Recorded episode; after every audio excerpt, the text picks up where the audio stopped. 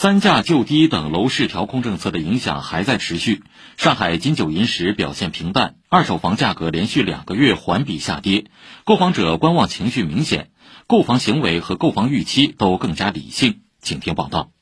眼下，本市第五批集中供应的楼盘陆续开启认购。网上有传闻说，认购规则又做了调整。原来是在浦东某楼盘的认购规则中多了这么一条：夫妻双方一方上海户籍，一方外省市户籍，外省市户籍一方单独作为认购人，视为外省市家庭，购房政策按外省市家庭购房政策执行。也就是说，计算积分降低十分，且仅能购买一套房。记者经多方求证后得知，这条规定在实际操作中一。一直存在，这么做是为了防止外省市炒房客找本地高积分人群假结婚买房。虽然这不是新规，也只适用于极少数情况，但也实实在在的体现了认购的公平性。上海中原地产市场分析师卢文熙说。尽可能的去防止一些所谓的社保巨资进行一些钻漏洞去买房，归根到底就是给大家一个比较公平公正的这样一个买房的机会。在二手房市场方面，国家统计局近日发布的十月份七十个大中城市房价数据显示，上海二手房价格环比下跌百分之零点四，已连续两个月出现下跌。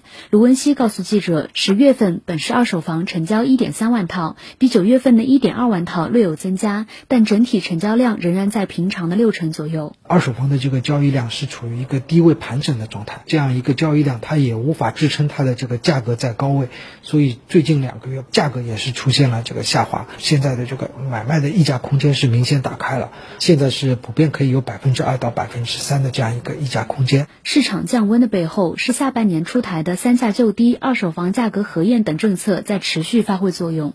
浦东新区永泰路上的一家中介门店经理张卫平说：“现在买家。”出现明显的观望情绪，而房东对于挂牌价格也在适当调低。